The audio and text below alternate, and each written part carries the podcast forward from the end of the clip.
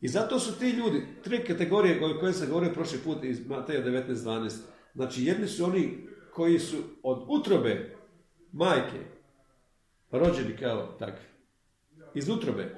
A rekao sam, znači, iz ljudske utrobe se rađaju ljudi koji imaju genetske karakteristike ljudske utrobe. Ali iz milosti, na hebrejskom jeziku milost, rehem, raham je ista milost i utroba. Znači, oni koji su rođeni iz milosti imaju iste karakteristike kao milost. A što je milost? Mi milost nešto, milost je netko. Mi smo rođeni od Boga, znači mi smo rođeni od Boga.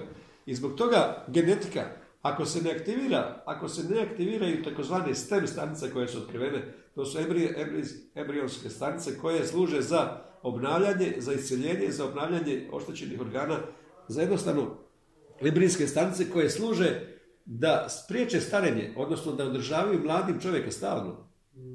One se aktiviraju tako što, ti, što, što čovjek promijeni fokus sa onoga ljudskoga, odnosno ne prepušta se genetici, genetskom nasljeđivanju, generacijskom proklestvu, dužini života koji si naslijedio, toliko je živio tvoj ovaj, pa toliko ćeš i ti živjeti, svim onim nasljednim karakteristikama, ti geni rade normalno, ali kad se epigenetika, kad se ti uzdigneš iza toga i kad vidiš, kad svoj fokus staviš na Isusa da ti imaš identitet tamo, onda te stem stanice, embrijske stanice rade da, na tome da čovjek ostaje mlad. Poznate, nedavno sam slušao jednu, jednu ženu iz Rusije koja kaže da ona na taj način pokrenula proces podmlađivanja. Razumijete to? Znači ne, čovjek ima proces starenja, on je pripremio sebe na starenje, zato što tako naučio. Tako kao da postoji duh starenja. Nije to duh starenja, nego je to način razmišljanja da čovjek priprema svoje stanice na starenje. Ali kad čovjek ima otkrivenje da on novi čovjek, da ubrao zdrvete života, da je sve staro prošlo, znači ne postoji generacijsko prokletstvo. Kad ti znaš da je sve staro prošlo, sve staro i sve je novo, ta žena je ušla da kod nje počeo proces podmlađivanja. Znači žena koja je imala 50 godina, stara bila, ona je za neko vrijeme postala stara 35 godina. Ali fiziološki vam govorim, ne po izgledu. Je i po izgledu, niko je ne bi dao više. Ali ona je, počeo se proces podmlađivanja i 103. psalam kaže, kao ono bi se mladost obnavlja. To znači proces koji traje, traje stalno. Bog je to pokrenuo i ljudi se čude kako svaki organ se regenerira, znanstveni se čude kako čovjek umire. A umire zato što je to problem njegovog uma. A ne zato što je problem fiziologije. Zato što je on ostao u genetici umjesto da ide u epigenetiku. Razumijete to, taj proces? I, I, to znači da je to sve, sve je to u području našega uma. Ako se kao ono mladost obnavlja, vi znate da ona je orao nakon određenog broja godina da on čupa perje, otpada mu kljun, otpada mu panđe. Nakon tog obnavljanja on dobija još jači vid nego što je imao, još jači panđe dobija, još bolje perje, još bolje leti. Znači on je postao u stvari mlađi. On je postao mlađi i jači nego što je bio. To znači, paze ovo, Evnusi su ljudi koji su rođeni iz milosti. Oni su rođeni iz milosti i oni nasljeđuju potpuno sve karakteristike milosti. To se zove teozis.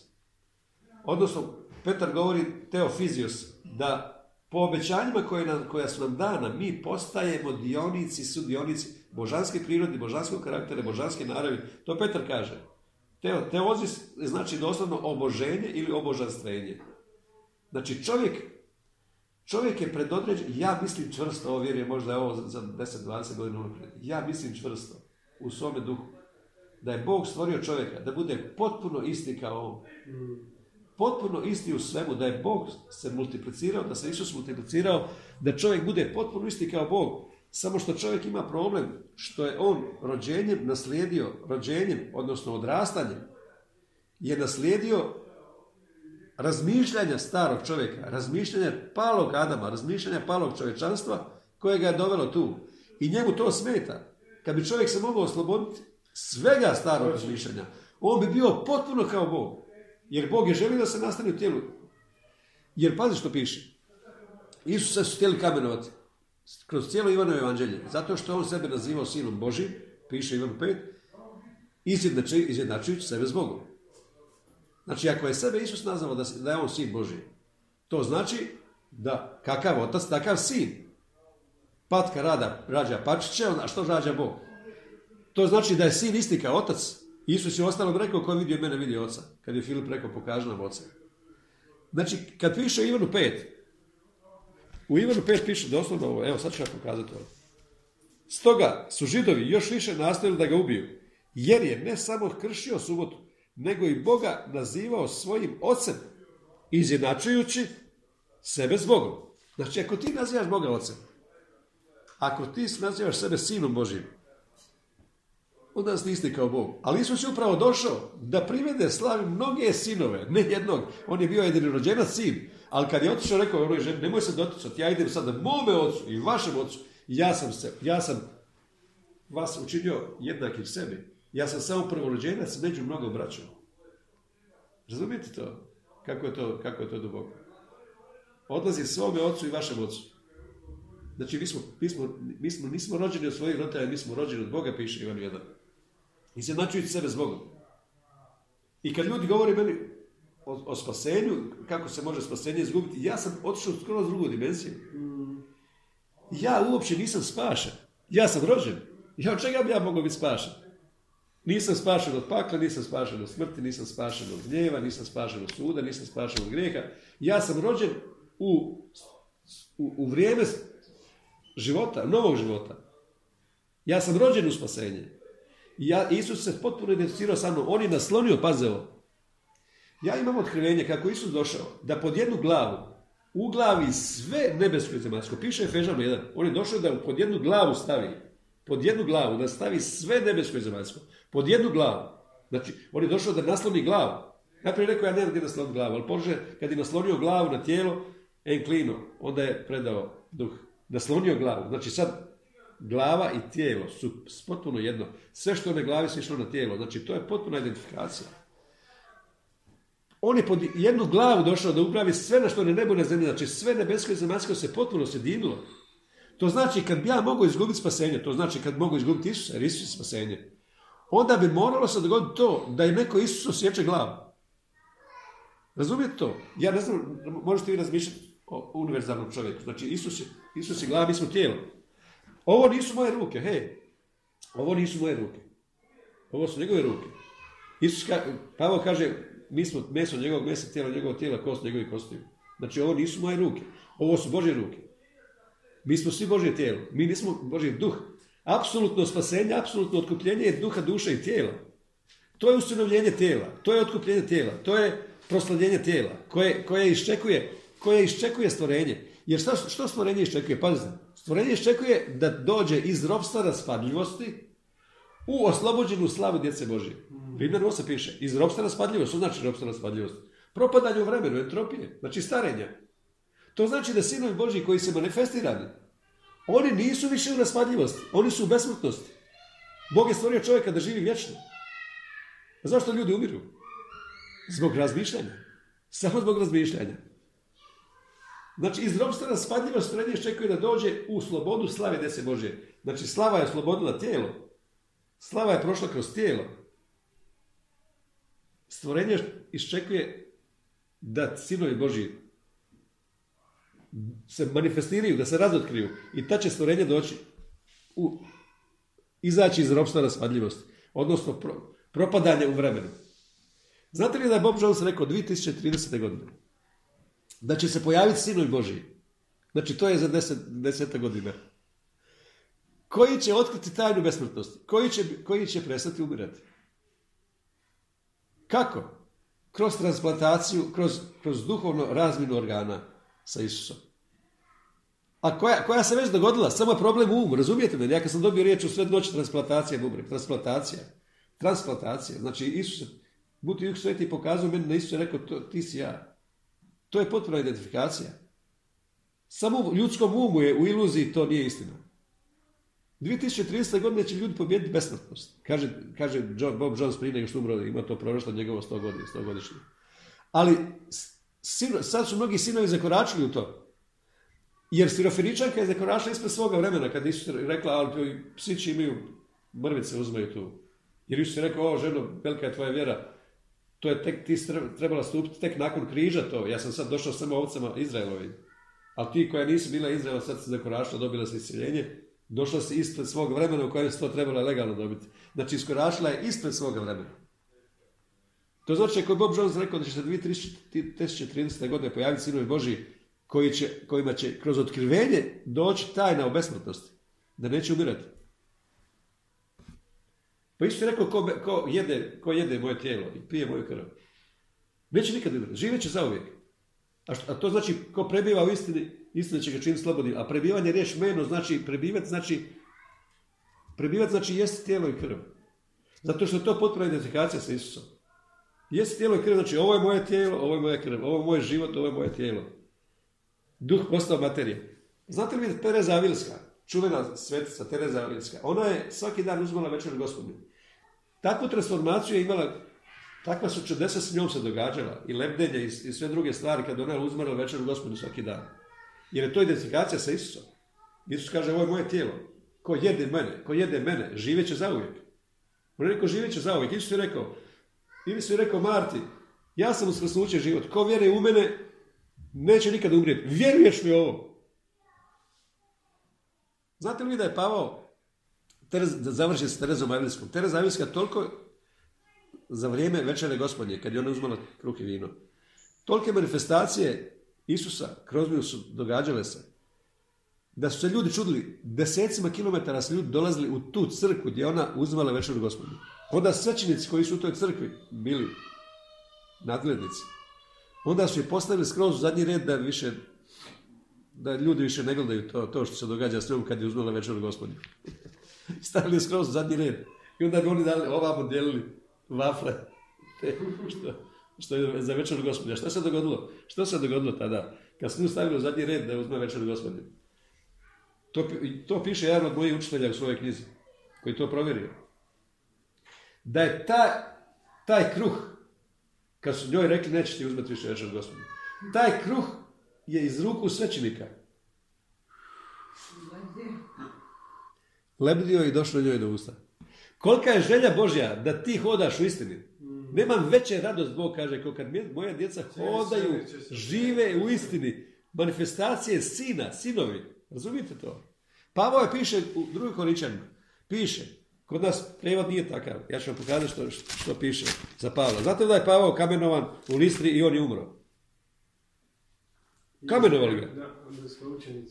I učenici su ga okružili, onda što na nebo dobio devet tajni, onda se vratio jer, jer kaže, ja više bolje biti s Kristom, ali za, za, vas bolje da ja ostanem tu da vam kažem istine o kraljevstvu. Kažu, kažu David Hogana da su devet puta ubijali. Ivana Niko nije mogao spaliti, u vrelo ulje su ga bacili, ni dlaka mu nijedna izgorila nije. Ali sve, sve je bilo sa svrhom, oni su htjeli neki postići bolje uskrsnuće. Pogledaj što Pavo kaže ovdje u, u, u drugoj koričanima 11. pogledaj što se s njim događalo. Između ostalog, od židova sam primio pet puta po 39 udaraca. Tri put sam bio šiban, jedan put kamenovan, tri put brodolom doživio. Jednu noć i jedan dan proveo sam na dnu dubokog mora. Kod nas piše da je proveo na dubokom moru i on je sad kao plivo dan noć. Održavao sam na vodi. Jer je to bilo nevjerojatno ljudima. Druga Koričanima 11, 20 i 5. Tri put sam bio šiban, jedan put kamenovan, tri put brodrom doživio jednu noć i jedan dan proveo na dnu mora. Znači što Pavla niko nije mogao uništiti.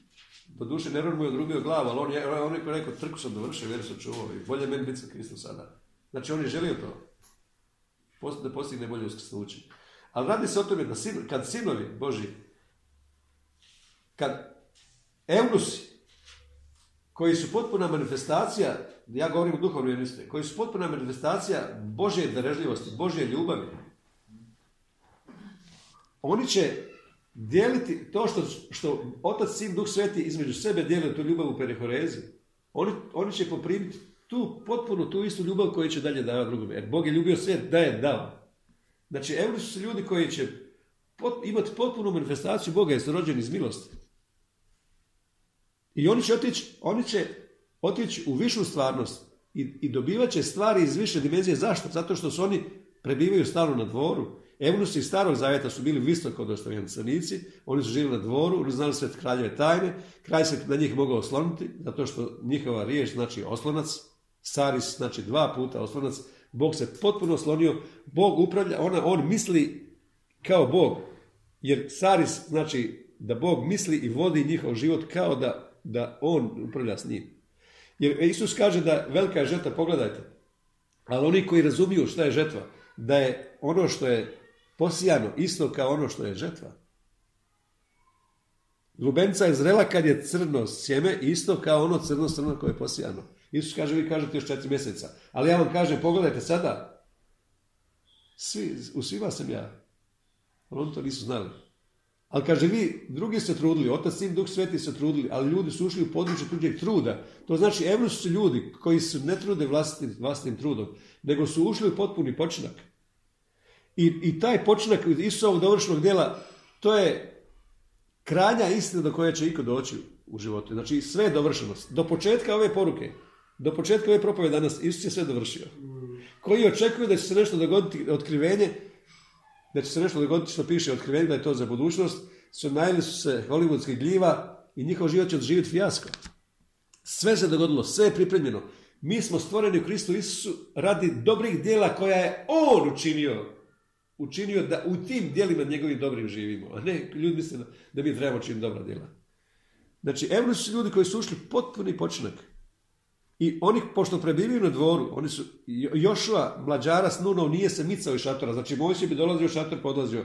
Ali Jošua, koja je slika nas, nove generacije, on se nije micao iz šatora, znači iz, iz konstantne prisutnosti Boga. On je dostigao to da, je, da ne postoji Božja odsutnost. Razumiješ kad, kad ti živiš, hodaš, ali svjestan stalno Božje prisutnosti. Svjestan si da je Božja slava tu. Znači ti vjerovao, ne vjerovao, Božja slava je tu. Zemlja je puna slave. Samo će se ona ispuniti spoznajom u slavi. Ali ona je puna slave stalno. I javno su si ušli u potpuno višu dimenziju zato što su, oni prebivaju tu na dvoru i dobivaju informacije od ozgo. Slušaj ovo. Kad je čero Kaleba se udala i onda je njen muž rekao, ajde ti pitaj svoga oca da nešto da. I ona pitala nešto, oče daj mi ove izvore, ali kaže Kaleb joj dao, Keleb, znači vjera, kao srce, vjera kao srce. Kaže i dade joj gornje i donje izvore. I mene uvijek čudilo što su to gornje i donje izvori. Kad je kralj Kir pošlo Ezru da obnovi hram u Jeruzalemu, piše da mu je dao iz kraljevske riznice, mu dao ogromne darove, četiri tone zlata, srebra, sudove, i još mu dao povrlo toga kao to rasporediti kako ti hoćeš. Jer Ezra bio evnuh, znači on je bio rasporeditelj kraljevskog riznice. Ja sam rekao bolje za vas da, za vas je da Bog ne ispunjava vaše potrebe, nego da vi raspoređujete Božje potrebe drugima. Bog mora imati ljude na zemlji koji će raspoređivati njegovo blago. To je to. A ne da mi samo dobijamo daj, daj, daj. Znači, to su evnusi koji su visoko dostojanik, kraljevski upravitelj cijele etiopske kraljice riznice. Znači, to su duhovni evnusi. Bog je, Bog je toliko stalo da je Filip ode kod tog čovjeka da ga čeka na pustom zemlji, zato što je znao da će kroz tog čovjeka doći spasenje u Crnu Afriku. I Etiopija će pružiti ruke Bogu. Kroz jednog čovjeka. Znači, kad, kad Ezra dobija iz kraljevske riznice, a onda piše druge stvari ćeš dobiti s one strane rijeke. Znači, nešto ćeš dobiti s ove strane rijeke, neke s one strane rijeke. Nešto ćeš dobiti iz donjih izvora i gornjih izvora. O čemu se radi? Pazite. Evo su ljudi koji će naučiti kroz otkrivenje kako dobivati stvari ne samo iz zemaljskih izvora, nego iz, iz nebeskih izvora. Znači, dadaju gornje i donje izvore. Što su, što su donji izvori? Donji su izvori tvoj posao tvoj biznis, znači treba raditi, Pavo kaže ko ne radi neka ne jede. Radi se o tome da ti trebaš raditi, da trebaš privređivati ovdje, da trebaš imati mudrost, da trebaš imati ideje, da biznis za tebe radi. To su zemaljski, tu da ti služiš i možeš se doći ljudima, ti radiš, ti si među ljudima, za tebe radi biznis, za tebe rade ideje, radi blagoslov na biznisu i, radi zakon sijanje žete koji je također zemaljski zakon. On, on, on funkcionira i za kršćane i za nekršćane svugdje. Zakon sijanje žete radi. Ti posiješ, kad, kad neko kaže sije u neku, u neku službu, kaže ja ne tražim ništa za uzvrat, ja sam tamo samo posio. To je ludost. Pa nijedan farmer neće reći ja sijem po kukuruz po ovome betonu, ček tako da, da, posijem. Ti moraš sijeti u dobru zemlju prije svega. A drugo i kad siješ, i kad siješ kukuruz u dobru zemlju, pa naravno da ćeš, da ćeš očekivati žetvu od toga. A ne, ja sad samo sijem, ja ne tražim za uzvrat. Ne, radi se o tome da je zakon sijanja žrtve je božanski zakon koji je, neće proći nikada. Ali on, on funkcionira na zemaljskim principima. Ali radi se o tome kad Evnus, koji su na dvoru, oni žive na dvoru, oni, oni znaju za nebeske izvore. A nebeske izvori su sinovstvo. Oni znaju da je kao sin, on, oni znaju da je sve moje tvoje i oni dobivaju nadnaravne, iz nadnaravnih izvora dobivaju sve ono što im je potrebno za život, ne samo za njima, za njih, nego i za druge. Oni su ti koji su rasporeditelji božanskih riznica. A rekao sam ne samo novca, nego rasporeditelji i Božih, Božih dobara, i kao što su pravednost, svetost, radost, istina, sve ono, evo su potpuna identifikacija sa, sa, Bogom. Potpuna identifikacija sa Melkisedekom. Jer znate ko je Melkisedek? Veliki svećenik Melkisedek koji je, koji je slika Isusa i u starom zavjetu koji je bio, koji je donio kruh i vino Abrahamu. Melkisedek, veliki svećenik je biran, piše da je on biran pred Bogom za ljude. Znači, kakav svećenik, takvi su ljudi. On je biran. Hebrejima 5 piše. Da je veliki svećenik, Evnuh je u stvari kao veliki svećenik, odnosno Evnuh je potpuna manifestacija velikog svećenika. On je potpuna identifikacija s velikim svećenikom. Koji je, koji je izabran od Boga da predstavlja sve ljude. Znači, kakav ti, takvi svi drugi ljudi. Takav Isus bio. Takav jednom godišnje veliki svećenik bi dolazio u svetima svetima u Izraelu jednom godišnje ulazio i predstavljao cijeli narod i kad prihvaćena njegova žrtva, onda je oprošteno cijelom narodu, jer je Bog gledao samo kakav je veliki svećenik. Ako je veliki svećenik takav, onda je cijeli narod takav. Ali to je bila samo slika u starom zavjetu Isusa. Isus je naš veliki svećenik, piše da on veliki svećenik po redu Melki Sedekovu. Melki Sedek, Melek znači kralj, Sedek znači pravednost. Kralj pravednosti, kralj mira. Piše Hebrejna 5. I Pavo kaže, o tom treba puno govoriti. Pa ovo piše sam u Hebrejima 5.11. O tom treba puno govoriti. Ako je, kakav je veliki svećenik, takav sad narod. Evnu su se otkrili da, da su oni isti kao veliki svećenik. Znači oni su otkrili identifikaciju da je on isti kao veliki svećenik. Jer Bože riječ kaže kakav, Ivan kaže kakav je on, tako ste u ovome svijetu.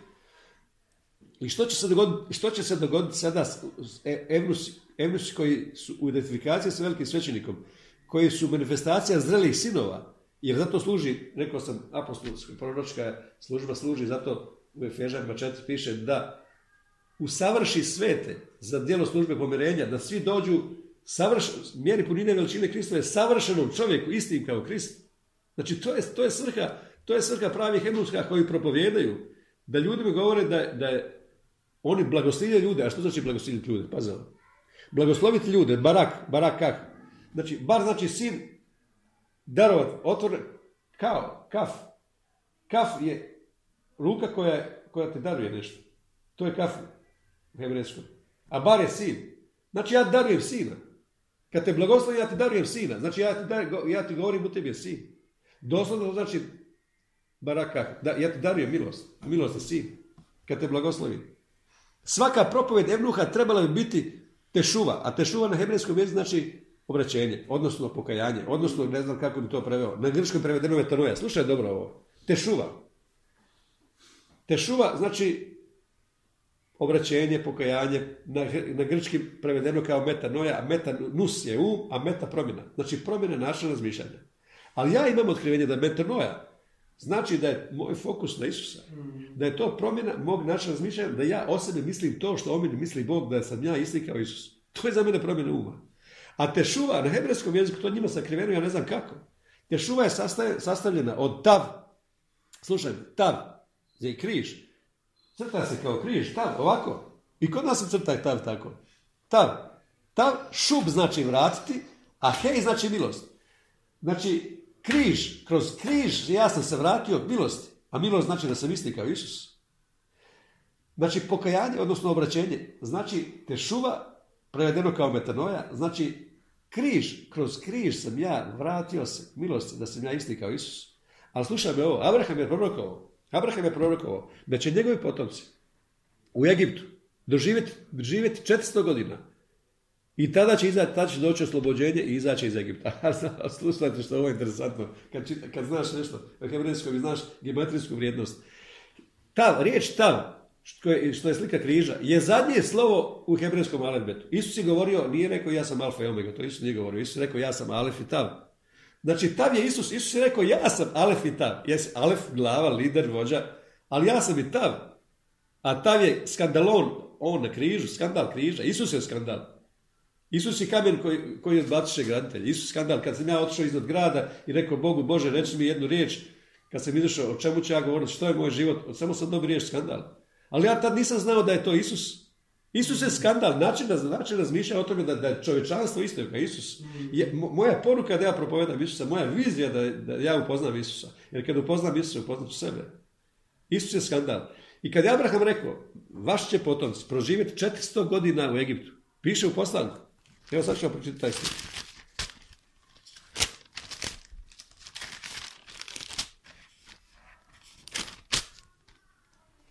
Kaže u 15. pogledu poslanka. Tada Bog reče Abrahamu, dobro znaj da će tvoji potomci stranci, biti stranci u tuđoj zemlji, robovat će i bit će tlačene 400 godina, a narod kojim budu služili ja sud i konačno će izići i konačno će izići sa velikim blagom. Znači 400 godina, to piše. Ali pazite ovo, ta je zadnje slovo u Alefbetu i ima vrijednost 400. Slušaj me, ima vrijednost 400. To Bog kaže, 400 godina će služiti, ali kad dođe tav, kad dođe križ, kroz križ, križ će vas osloboditi i vi ćete izaći s velikim blagom nakon križa, nakon tava. Kad bi ti rekao nekome, daj mi 80, prodaj mi 80 volova. Ti bi rekao P, P je, ima vrijednost 80. U njih je bilo i slovo i broj. P je 80. Daj mi P olova. Oni znaju da je to 80, jer kod nije bilo brojeva. Zato što su slova bili brojevi. 400 godina, kaže, kaže Bog, vi ćete u Egiptu biti dok ne dođe tav, dok Isus ne dođe na križu za nas, gledajući stari zavjet, novozavjetnim jezikom. Kad dođe, kad dođe križ, kad dođe 400, onda će se, ćete se vi vratiti milosti i do, bit ćete novi čovjek. Bit ćete isti kao on. Kad dođe križ, do, doživjet ćete metanoviju. Vi, vi više nećete biti to što ste vi mislili o sebi. I znači ja nisam oslobođen od grijeha, nisam oslobođen od pakla, nisam oslobođen od gnjeva, nisam oslobođen od smrti. Ja sam rođen kao novi čovjek. Ja sam rođen kao, jer što je grijeh? Grijeh je ne, razmišljati o sebi od to što razmišlja o sebi Bog. Znači, evnusi su ljudi koji, koji, koje vojska sada evnuha čeka, duhovnih evnuha. To su manifestirani sinovi, isti kao Melkisedek u identitetu, koji će doći i, i njihovo raskrivanje, njihovo raskrivanje je o besmrtnosti. Kad pobjede duh starenja, kad pobjede duh bolesti, kad pobjede duh farmacije, kad, kad, kad pobjede duh apoteke, kad pobjede duh dijagnoza u svome umu. Zašto? Zato što su aktivirali sve membrinske stanice koje služe za ozdravljanje cijeloga tijela. A kako su aktivirali? Fokusiranjem na Isusa. Isus je moje zdravlje. Ja sam njegovo zdravlje. I u Isusa su ključevi smrti i podzemlja. Gdje je smrt tvoj žalac? Žalac smrti je grijeh. Znači, ako pčela, neka, ako neka osa ubode nekoga i tu jedinu žaoku što je imala oslobodi tamo, onda ona bezopasna. Isus je uzeo na sebe žalac smrti. Isus je uzeo grijeh na sebe i uništio ga. To znači smrt više nema žaoke, nema žalca. Ona je bezopasna. A zbog grijeha se pojavlja sve drugo. Po jednom čovjeku uđe grijeh u svijet i po grijehu smrt, bolest i sve drugo. Ako nema uzroka bolesti, zašto je bolest postojala ako uzrok uništen? Znači, radi se o obnovi uma. Znači, ljudi koji su pobjedili duh starenja. Jer način razmišljanja o starenju priprema, priprema tijelo da stari. I to spriječava da se manifestiraju stem embrionske stanice koje bi epigenetikom pobjedile genetiku nasljeđe. Na pomolu su manifestacija jednog, ja vam govorim na pomolu su manifestacije, što je rekao Bob Jones, 2030. godine pojavljuju se ljudi koji su pobjedili smrt, koji su, koji su besmrtni. On je to vidio. Ali to, to, je ono što, što se sada sve više manifestira na zemlji. Još uvijek na zemlji se osjećaju posljedice Adamovog pada. Još uvijek vidite vi grijeh i smrt i proklesa vidite. Taj kvasac Adamovog pada je, radi kroz, kroz, kroz tjelesnost, kroz, kroz čovečanstvo. Međutim, pojavio se kvasac kraljevstva, koja sve više manifestira se kroz sinove i poništava to i obnavlja čovečanstvo, re, re, rekreira čovečanstvo, regenerira cijelo čovečanstvo I, i za neko vrijeme će sve, sve te posljedice Adamovog pada, grijeh, bolesti, smrt, prokletstvo, sve će nestajati sa lice čovečanstva, zato što se kvasac kraljevstva širi kroz sinove. Ali mi smo ti pioniri kroz koje će se to manifestirati i koji će onda kvasac kraljevstva se proširiti kroz naš duh, dušu i tijelo, proširit će se na kraju sve na, pod, na podzemaljsko, zemaljsko i nebesko sve. Naravno da će Bog, da će Bog ispuniti sve, sve svoje planove. Ali ono što vam sada hoću reći za Evnuhe. Znači, Evnu su, su, duhovni sinovi, rođeni iz milosti. Isti kao Isus. Ne žele svoju vlastitu volju, nego hoće ne moje volje, nego tvoje volje nek bude. Stavili su prioritet Božji iznad svojih prioriteta. Ne, žive, ali ne više živi oni, nego Krist živi kroz njih. Pavo kaže, djeco moja koje ja rađam u mukama, dok se Krist ne oblikuje u vama. Dok, se, dok Krist u vama ne dobije svoj lik. Pavo kaže, to je moj smisao. Ja se mučim, ja rađam u mukama, dok Krist u vama ne dobije svoj lik. Znači, to je bila, to je bila poziv njegove službe. I kad se ti se pojave, kad se ti se pojave, znate što će pobijediti? Dominantno mišljenje u čovečanstvu. A znate koje je dominantno mišljenje u čovečanstvu? Je mišljenje duha Jezabele. A ona je odgovorna za depresiju, za strah, za blud, za drogu, za vračarstvo, za samovolju, za idolno poklonstvo. Znači, to su glavne stvari koje, koje sada tište čovečanstvo, koje su nasljeđene Adamovim padom i koje su još uvijek ostavili posljedice na čovečanstvo koje su još uvijek manifestirao kao da se križ nije dogodio. Ali ja vam govorim sada da Isusova žrtva novog rođenja jača od onoga što je Adam učinio. Ona poništava i guši sve to što se još uvijek kao kvasac starog čovjeka prenosi na, na nove generacije. Sve se više kroz sinove manifestira pobjeda križa. Otiđite u, drugu, u, u prvu kraljevima 19. Da, da vidite to. Prva kraljeva 19. Ahab ispriča Izabeli. Ahab muž Izabeli. Sve što je Ilija učinio i kako je mačem pobio sve proroke. Tada je Izabela posla Iliji glasnika s porukom. Neka Tada Izabela posla ili glasnika s porukom, neka mi bogovi učine sva zla i neka nadovladu, ako sutra u ovo doba ne učinim s tvojim životom, kao što si ti, znači osvijetit ćemo se, učinio se životom svakog od njih i, i pobio je mnoge proroke. Ili je pobio proroke. I sad kaže, on se uplaši, ustada i ode da bi spasio život. Došao je u Beršebu, koja je u Judeji, i otpustio onda svoga momka. A sam ode dan hode u pustinju. Sjedi onda pod smokvu, Poželje umrijeti reče, već mi je svega dosta. Jahve, uzmi dušu moju jer nisam bolji od otaca svojih. Zatim leže i zaspa, a gle anđeo ga taknu i reče mu ustani jedi. O čemu se radi? Znači, taj duh je zabelen, zastrašio je, zastrašio je Iliju, proroka. To je još slika, to je još slika starog čovjeka. E, Eliza je slika u Krista. Iza, iza Ilije će doći uskrsli kad dođe s neba uskrsnuće. Ilija je otišao u nebo, ali s neba došao Eliza. Uskrsli Krist koji, koji, koji mi sinovi. On se uplaši, znači strah, taj način razmišljanja je uzrok straha čovjeka. I ode da spasi svoj život. Došao je u Beršebu i što kaže ovdje? Što ovdje piše? Što je rekao? Već mi je svega dosta. Znate koja je to rečenica? To je rečenica depresivnih ljudi. Mm. Kraj je došao, svega mi je dosta, uz moj život, nema više smisla. Znači, Jezabel, duh, taj način razmišljanja uzrokuje depresiju od koje danas kaže medicina nema lijeka. Najveća rastuća bolest u čovječanstvu, za koju nema lijeka, depresija, bolest modernog čovjeka. Nikakva tableta ne bila da izbaci duh očaja. Duh očaja. Piše da je to duh očaja, stoji iza toga. Pjesmu, daj Bože pjesmu zahvalnicu mjesto duha očajna i ulje radosti mjesto duha žalosti. Znači duh žalosti, duh očaja. Oni hoće izbaciti tabletama. Ali, pazi ovo, znači strah, depresija.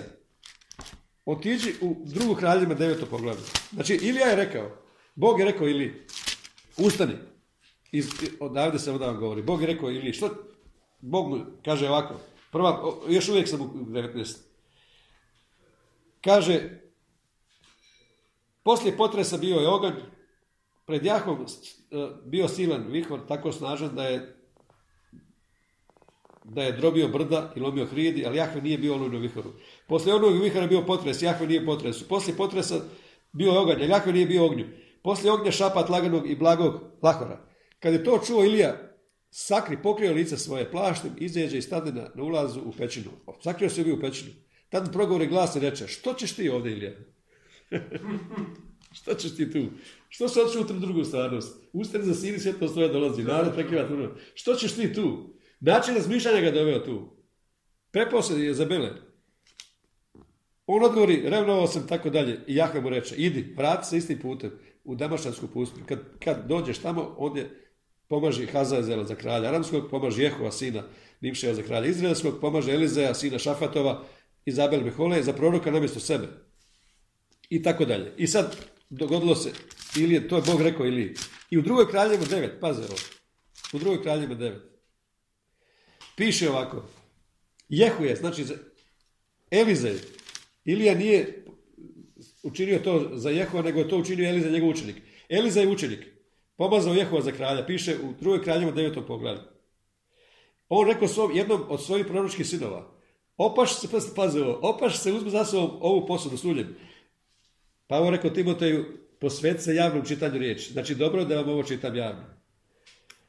Kaže, kad onamo stigneš, potraži Jehova, sina Jošafatova, sina Nimšija, kad nađeš ga, izvedi ga između i drugova i uvedi ga u pokrajnu sobu. I uzmi posudu s uljem, izli mu je na glavu i reci, ovako veli Jahve, pomazao sam te za kralja Izraelskog. Zatim, zatim otvori vrata i bježi. I ne otkrivaj. Tad mladi prorok, znači ne piše njegovo ime, a piše ime Evnuha svih u Esteri. Ja vas molim da koliko će čitati knjigu Esteru, ja sam oduševljen tom knjigom. Ja već mjesec dana čitam sam u Esteru. To je toliko otkrivenja. To je jedina knjiga. Koje, u i, i pjesma na pjesama, u kojoj se doslovno, dvije knjige, u kojima se doslovno Jahve ne spominje. Ali u cijeloj knjizi je Jahve. Ne, nema nigdje da piše Jahve. I piti, što nema ovdje Jahve. Ali, ali znate koliko tamo Evnuha ima? U toj knjizi Ester, Evnus, su, oni su kraljicu odgajali, Evnus su odgajali kraljicu da dođe kralju. Oni su je ukrašavali, oni su pripremili nevestu onako kako Bog je htio. I oni su rekli čime ona treba ugoditi kralju. Znači oni znaju čime treba ugoditi, evo, razali žena.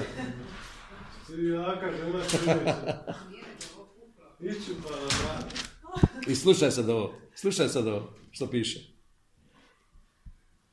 Tada mladi prorok ode u Ramot Gilead. Kad je stigao zapovjednici vojske, upravo su sjedili na On reče, imam ti riječ, reći zapovjedniče. Jehu upita, kome od nas? On govori, tebi zapovjedniče. Jehu tad usade i uđe u kuću. Mladi mu čovjek izli ulje na glavu i reče mu, ovako veli Jahve Bog Izraelov. Pomazao sam da za kralja nad Jahvenim narodom, nad Izraelom. Ti ćeš, ti ćeš pobiti obitelj Ahaba, gospodara svoga, a ja ću svet krv svojih slugu proroka i krv sviju službenika Jahvinih na Izabeli. I na svoj obitelj Ahabovoj iskorijenit ću Ahabu sve što mokriju za zid.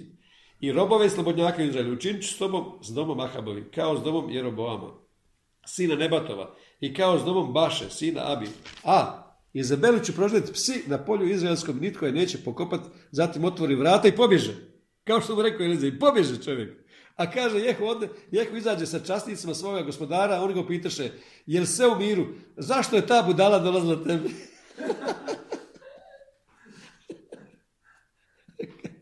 A kaže, on im odgovori, znate čovjeka i besjedu njegovu.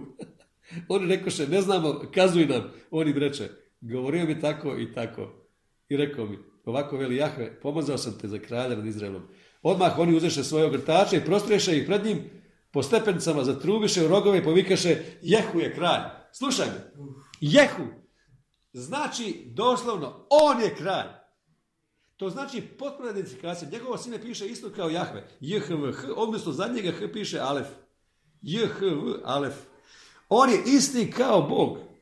Znači, Bog je za kralju nekoga koji je isti kao Bog. I vidite što, što će se dogoditi. Za to razmišljanje, razmišljanje je zabeli. Razmišljanje je zabeli. Slušaj, u, u otkrivenju, od, otiđite otkrivenje da vidite nešto. Otkrivenje u drugo poglavlje Isus piše pokvarenoj crkvi u Tijatiri. Anđel u crkvi u Tijatiri napiše ovo, govori sin Boži. Čije su oči kao ognjeni plamen, čije su noge slične užarenoj bjedi. Poznam tvoja djela, tvoju ljubav, tvoju vjeru, tvoju uslužnost, tvoju postojanost. Znam da su tvoja posljedna djela brojnija od priješnjih, ali imam protiv tebe to, što podnosiš Jezabelu, ženu koja sama sebe naziva proročicom, jer vidiš ti tu samovolju, govori svoju riječ. Znači sa propovedonce se govori riječ koja nije Božja. I koja zavodi moje sluge da bludno greše, od riječ porneja. I da jedu idolima žrtvano meso, znači idolilo poklonstvo. Znači idolopoklonstvo. Ostani ovdje u drugoj kraljevima 9. Ja ću samo otići da pročitam u prvoj Samuelu 15 kad Šaul nije bio kad Šaul nije bio poslušan kad bi Bog rekao da, da uništi sve od Agagovaca. Samuel odvrati, jesu, jesu li jahve milije paljenice i klance, nego, a Samuel odvrati, jesu li jahve milije paljenice i klance, nego poslušnost njegovu glasu. Znaj, slušaj me dobro, poslušnost je vrednija od najbolje žrtve. Poslušnost je bolja od ovnijske pretilne. Neposlušnost je grijeh vračarstva i čaranja, a samovolja je idolopoklonstvo. Odnosno vlastiti stavovi. Što su to? E, kaže Ezekiel 14 da, su, da, da idolopoklonstvo da su to vlastiti stavovi. Vla, vlastito mišljenje, vlastiti stavovi. To je idolopoklonstvo. Znači samovolja. Samovolja je idolopoklonstvo, a neposlušnost vračarstvo. Znači ne poslušati, ne poslušati ono što se kaže, a učiniti nešto što se ne kaže. A što je, što je poslušnost naša? Naša je poslušnost da vjerujemo u Isusovu poslušnost. Mi sve zarobljavamo i stavljamo pod poslušnost Isusa koji nas je učinio jednakim sebi. Koji nas učinio pravednim, svetim, zdravim. Znači to je dovršeno Isusovo djelo. Temelj svega naučavanja modernog, modernog čovjeka. Isusovo dovršeno djelo. Znači sve je savršeno učinjeno. Isus kaže ja sam vrata i ja sam rješenje za sva pitanja čovječanstva. Sva obećanja čovječanstva su daje amen. Svaki odgovor rješenja čovječanstva su u Isu Kristu. Ja sam vrata. Ko traži rješenja na drugom mjestu je lopovi razvojnik zato što krade baštinu. Zato što krade nasljeđe. Sve, svaki moj odgovor je u identifikaciji sa Isusom. Ko ulazi na druga, na, traži na druga mjesta je lopovi razvojnik. Znači, to je prorošca koja sama sebe naziva prorok. To su lopovi razvojnici koji ljudima nude razne rješenja njihovih problema, a nije kroz vrata, kroz život iza zavjese. Kroz Isusovo tijelo koje je raskinut zastor. Ja živim iza zavjese. Ja uzmam gornje i donje izvore. Ja imam i s ove strane rijeke i s ove strane rijeke. Ja radim ovdje ali, do, ali dolaze mi iz, iz sredstva od ozgo, od samoga dvora, jer ja živim na dvoru. Znači sve ovo, samovolja, samovolja kao vračarstvo, neposlušnost, znači sve je to rezultat duha Jezabele koji je ostao u čovečanstvu, znači Jezabela je ubijena. Kad je Jehu ubio Jezabelu, od nje nije ostalo ništa. Psi su je izjeli i piše da su ostale samo lubanje i kosti. A vi znate su predsjednici neke Amerike bili u masonskoj loži koja se zvala loža Lubanja i Kostiju.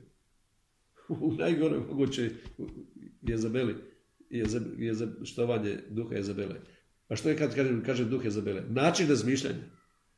Način razmišljanja čovjeka koji se proširio kroz čovječanstvo. I slušaj što kaže ovdje. Prije toga e, Jehu, Jehu je ubio Jorama, sina Izabele. Znači, sve ono što će doći, sve ono što će doći od tog našeg razmišljanja će biti uništeno. Potpuno će biti uništeno. I ovdje piše, on je došao u, deveto poglavlje, piše, slušaj me, druga kraljima devet. Kad Joram ugleda Jehova, a to je sin od Jezabele, upita ga, je li sve u miru Jehu? On odgovori, kako miru dok traju bludništva tvoje majke Izabele i njena mnoga čaranja. Znači, sve vračarstvo. U Galačana 5 piše da zdjela tijela, vračarstvo. Vračarstvo od dijela tijela. A znate kako na grčkom jeziku to piše? Farmacija. Farmakeja. Znači, tablete, droge, magijski napici, po kojima čovjek hoće dobiti nešto. Ne može to dobiti. Dijelima tijela ne možete preskrbiti to što vam nudi kraljevstvo Božije. Morate se propisno natjecati. To možeš dobiti vjerom kroz otkrivenje od Isusa, kroz vrate kad prođeš. Dijela tijela to čovjek hoće da dijelima tijela. Pa ovo kaže dvije dijelima tijela hoćete dobiti to. Ali ne možete dobiti to. Ne možete dobiti taj način. Ne možete dobiti radost sa, sa rakijom. Ne možete dobiti sreću. Sad ne govorimo o Newtonoj fizici. Newton je govorio da čovjek ne može biti sretan ako ne doživi sreću praktično. Ne može biti zdrav ako nije praktično zdrav. Ali radi se o tome što je, što je kvantna fizika to izvrla i rekla da možeš to. Kad ti pokreneš to, kad vidiš, kad vidiš u duhovnoj stvarnosti to, tad se to već pokreće, a mozak ne razlikuje nešto stvarno od zamišljenog. Razumijete? I mozak već to pokreće i već to dobija. Zato pismo kaže, zovi ono nepostojeće kao da je postojeće. Zovi svoju identifikaciju s Isusom kao da to ti već jesi i taj proces je već počeo. Epigenetika je već počela poništavati genetsko nasljeđe. mm Razumiješ što ja govorim? Amen. I sad, pazi ovo. Znači, strah, depresija, vračarstvo, droga, ovisnosti, blud, duhovni blud, što ovdje nečeg, nečeg drugog, idolopoklonstvo, samovolja. Sve je to rezultat načina razmišljanja duha Izabele. I, i, i, ko je to uništio? U starom zavjetu, ti moraš čitati novo zavjet, ko je to uništio? Jehu, on je kao, on je kao Bog, ali idemo sad dalje vidjeti kako, kako on uništio. Je, e, e, pogledaj ovo. 30. stih pročitaj, drugo kraljevo 9. poglavlje. Jehu bijaše ušao u Izrael. Kad je to čula Izabela, nama za oči, nama za oči, ukreš, ukrasi glavu i pogleda s prozora. A kad je Jehu ulazio na vrata, ona reče, kako si pjesmo moja? Zibri znači pjesmo moja. Kako je Zibri ubojica svoga gospodara? I Jehu okrenu lice prema prozoru i reče, tko je sa mnom? Tko? I pazi šta sad ovo ključno što on govori ja ovdje. I dva, tri evnuha. I dva, tri evnuha. Dva, tri evnuha koja su služila na njenom dvoru. Koja su vidjela sva ta čaranja i vraćanje, sve što ona radila. Dva, tri evnuha koja su služila u LGBT zajednicama. Dva, tri evnuha koja, koja, koja su, koji su dobili otkrivenje manifestacije sinova su bacili nju kroz prozor. A što je prozor? Hej, na hebrejskom jeziku hej je prozor, otkrivenje, otkriveno znanje, otvoreni prozor, život, Boži dah.